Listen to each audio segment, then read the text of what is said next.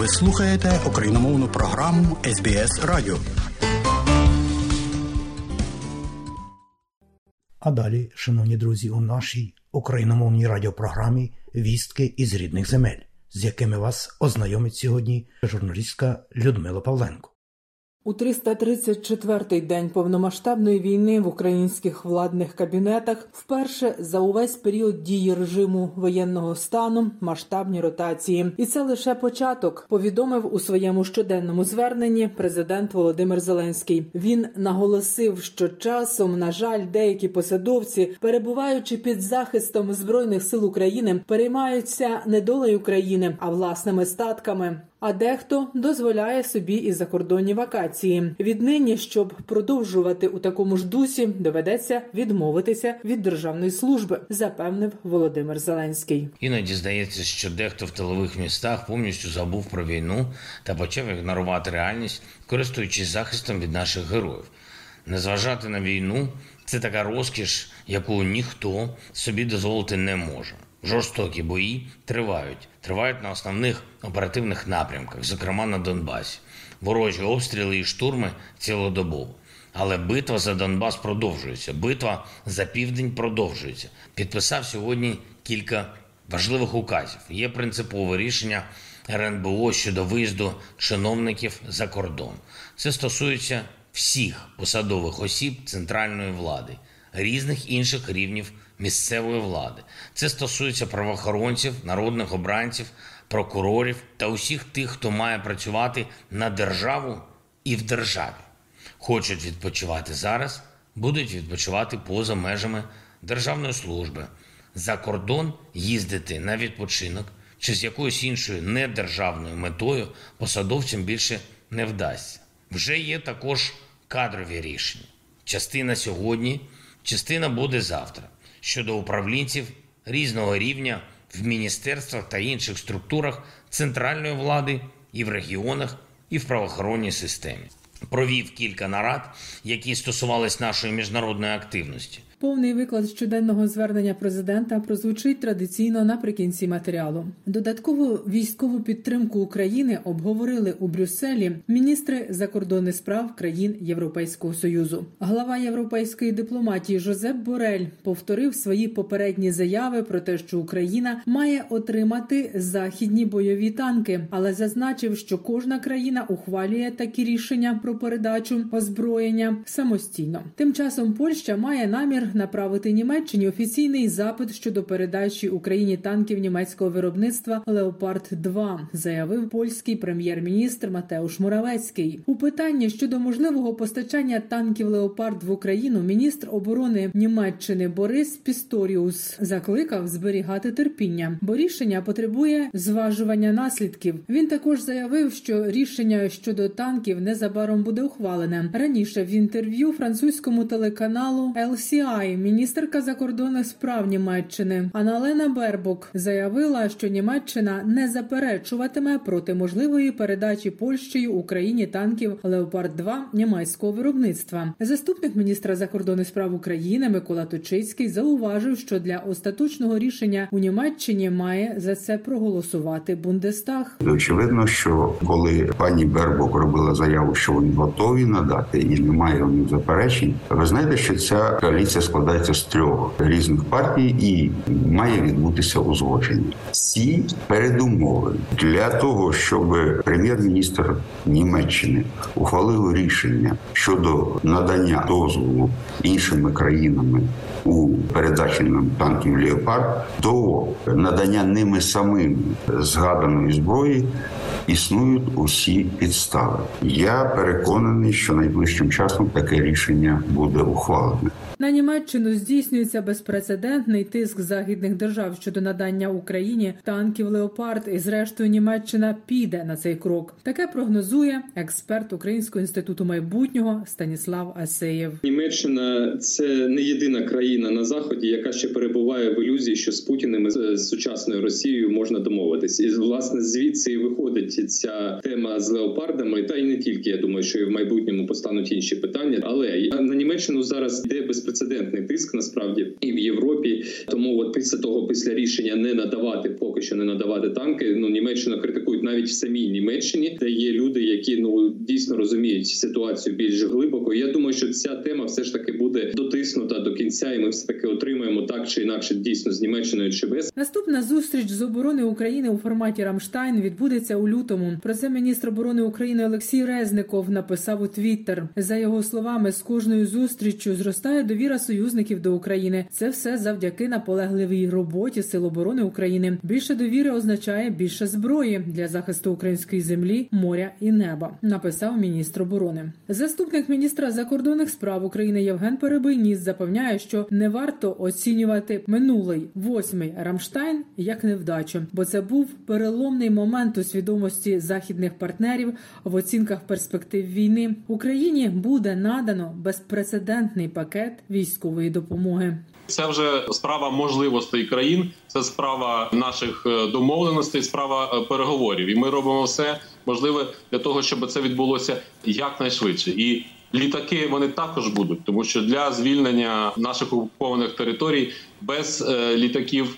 Теж не обійтися без ракет дальнього радіусу дії також не обійтися. Я б навіть не виключав, що в майбутньому може йтися і і про флот для того, щоб повністю завершити цю війну нашою перемогою.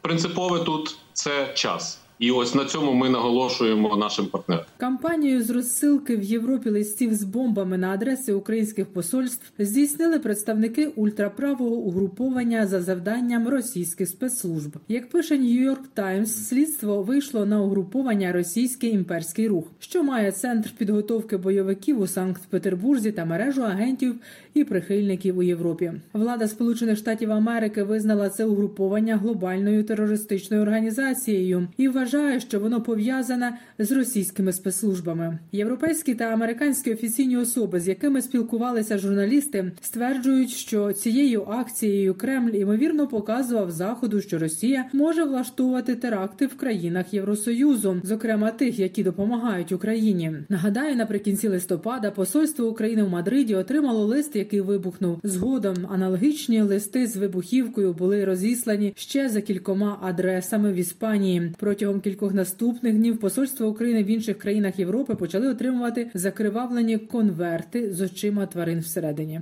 Вже цього тижня варто очікувати, що Сполучені Штати Америки запровадять додаткові санкції проти російської приватної військової компанії Вагнер, яка допомагає російським військовим вести війну в Україні. Санкції також можуть бути запроваджені і щодо глобальних суб'єктів, які співпрацюють з приватною військовою компанією. Раніше Міністерство фінансів Сполучених Штатів Америки визначило Вагнер як транснаціональну злочинну організацію в Україні. Наразі триває розслідування щодо приватної військової компанії Вагнер, аби притягнути до відповідальності керівництво компанії та їхніх представників. Про це розповів начальник департаменту протидії злочинам, вчинених в умовах збройного конфлікту офісу генерального прокурора України Юрій Білоусов. Щодо тих е, вагнерівців або не тільки вагнерівців, а солдат Російської Федерації, які перебігають, скажімо так, е, до країн Європи, і тому тут по кожному з них буде прийматися рішення окремо. Хтось дійсно буде важливіше як свідок для розслідування розслідування. Хтось вчинив, а якщо він не вчинив при цьому воєнні злочини, ми ж розуміємо також. Так? Якщо ця людина вчинила воєнні злочини і при цьому хоче сприяти, це може бути враховано там при обрахуванні покарання. Хтось, що вчинив надзвичайно важливі такі тяжкі воєнні злочини, по-любому ми будемо вимагати екстрадиції цієї людини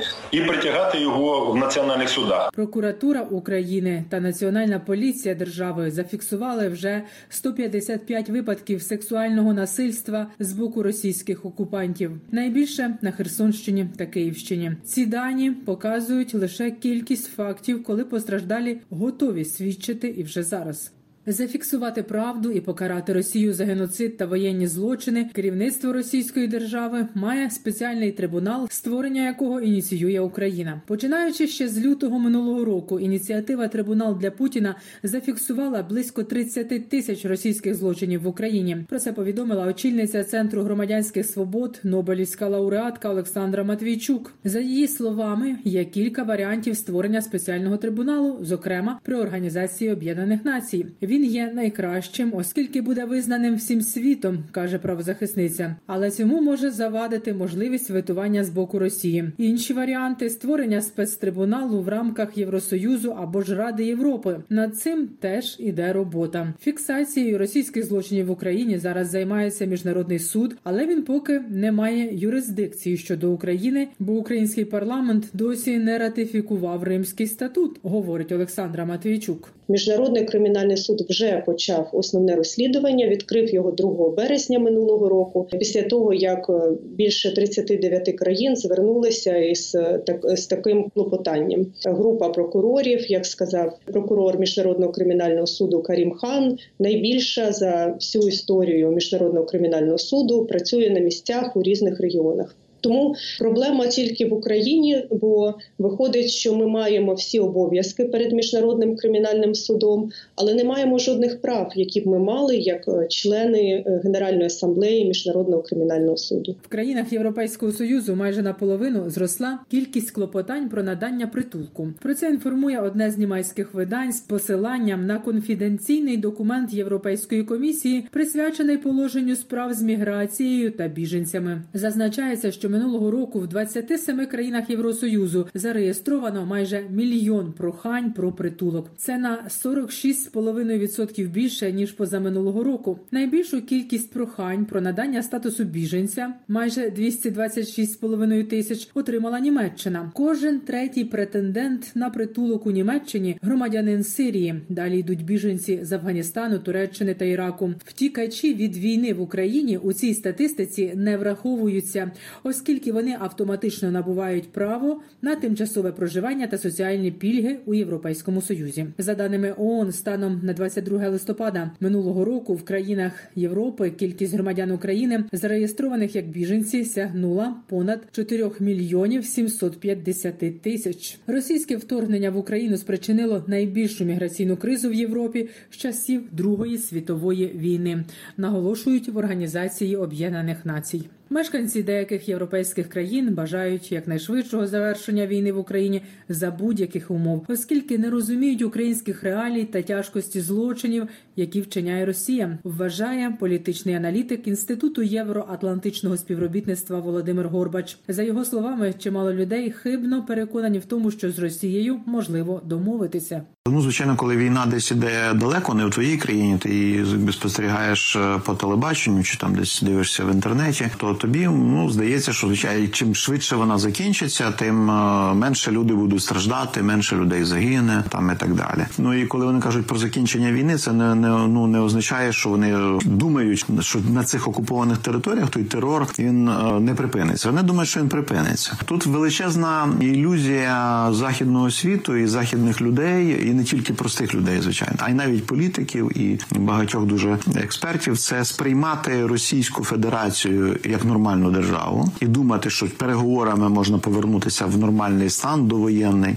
Ні, це це неможливо. Не всі не всі в це е, хочуть вірити. День соборності України вперше українці відзначили в умовах повномасштабної війни, і сьогодні знову доводять свою єдність на полі бою та в тилу. А історія протягом 300 років продемонструвала, що Україна з Росією не можуть мати цивілізованих відносин. Проводить паралелі історик, заступник голови інституту національної пам'яті Володимир Телещак. За його словами, протягом кількох століть до сьогодні Росія стирала історичні межі і активно нав'язувала свою історичну, особливо культурну ідентичність та спільність з Україною. Аби цього знову не сталося, українцям треба ретельно фіксувати ті злочини геноциду, які чинить Росія, зберігати всю правду про війну, говорить історик Володимир Телещак. Для того щоб в тому числі вбити і пам'ять, вбити розуміння, оце усвідомлення українців, того що ми заслуговуємо і готові боротися за свою державу, і був організований злочин геноциду голодомор для того, щоб знищити українську ідентичність як таку. На щастя, ну для нас, попри мільйонні втрати, все таки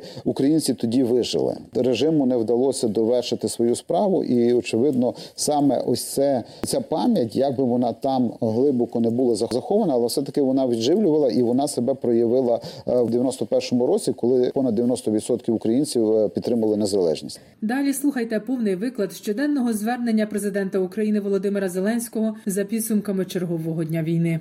Бажаю здоров'я, шановні українці. Коротко звітую про сьогоднішній день. Перше військові справи. Сьогодні було кілька докладних розмов з нашими командувачами щодо ситуації на оперативних напрямках. Іноді здається, що дехто в тилових містах повністю забув про війну та почав ігнорувати реальність, користуючись захистом від наших героїв. Не зважати на війну це така розкіш, яку ніхто собі дозволити не може. Жорстокі бої тривають, тривають на основних оперативних напрямках, зокрема на Донбасі. Ворожі обстріли і штурми цілодобово. Але битва за Донбас продовжується. Битва за південь продовжується. Ми бачимо, які сили накопичує Росія, і знаємо, як відповідати. Буде відповідь ворогу безумовна і на чергові терористичні обстріли наших прикордонних територій Сумщини, Харківщини.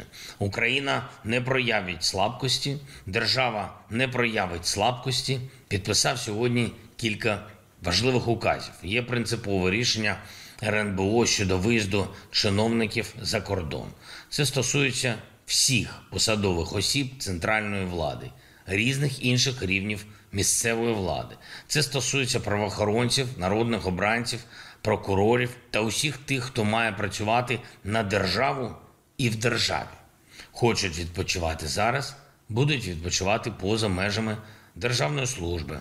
За кордон їздити на відпочинок чи з якоюсь іншою недержавною метою посадовцям більше не вдасться. В п'ятиденний строк Кабмін має розробити такий порядок перетину кордону посадовими особами, щоб підстави могло бути лише реальне службове відрядження.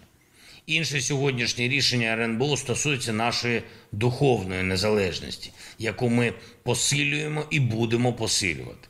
Введені санкції проти 22 осіб громадян Росії, які, прикриваючись духовністю, підтримують терор та геноцидну політику.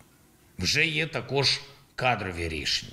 Частина сьогодні, частина буде завтра щодо управлінців різного рівня в міністерствах та інших структурах центральної влади і в регіонах, і в правоохоронній системі. Провів кілька нарад, які стосувались нашої міжнародної активності щодо підсумків Рамштайну і того, що вдалося отримати для України. Друга нарада щодо нового етапу нашого дипломатичного марафону, який був розпочатий після мого візиту у Вашингтон. Переговорів різного рівня з лідерами держав-партнерів. Це ті, про які ми можемо сказати відкрито. У мене було більше 30. Цей марафон дав дуже потрібні нам результати, реальне посилення оборони. Зараз ми працюємо над тим, щоб наповнити лютий ще більш предметними. Контактами з лідерами сьогодні ж звернувся до учасників зимової зустрічі американських бізнес-лідерів, що входять до Національної асоціації торгово-промислових палат штатів. Це понад 100 тисяч підприємців, які забезпечують зайнятість близько половини робочої сили в Америці. Важливо, щоб американці на всіх рівнях знали і відчували, якою важливою та історично необхідною є наша співпраця України і США. І ще одне. Завтра вже рівно 11 місяців повномасштабної війни. Це буде 335-й день, день, який ми пройдемо так само, як і 334, об'єднавши всі наші сили заради одного, заради перемоги, заради перемоги України, не когось проти когось з поміж нас самих, а заради всієї України, заради перемоги всієї нашої держави у війні за свободу і незалежність для усіх українців. Це буде. І всі кроки, які для цього необхідні, будуть зроблені. Я дякую усім нашим воїнам на фронті. Окремо сьогодні відзначу наших зенітників повітряних сил. Видали нам гарний день, збиті літаки росіян, гвинтокрил, ракети. А також окремо дякую бійцям 35-ї окремої бригади морської піхоти і 79-ї окремої десантно-штурмової бригади за хоробрість і потрібні Україні результати на Донецькому напрямку. Дякую, хлопці. Дякую усім, хто стійко захищає позиції нашої держави. Слава Україні!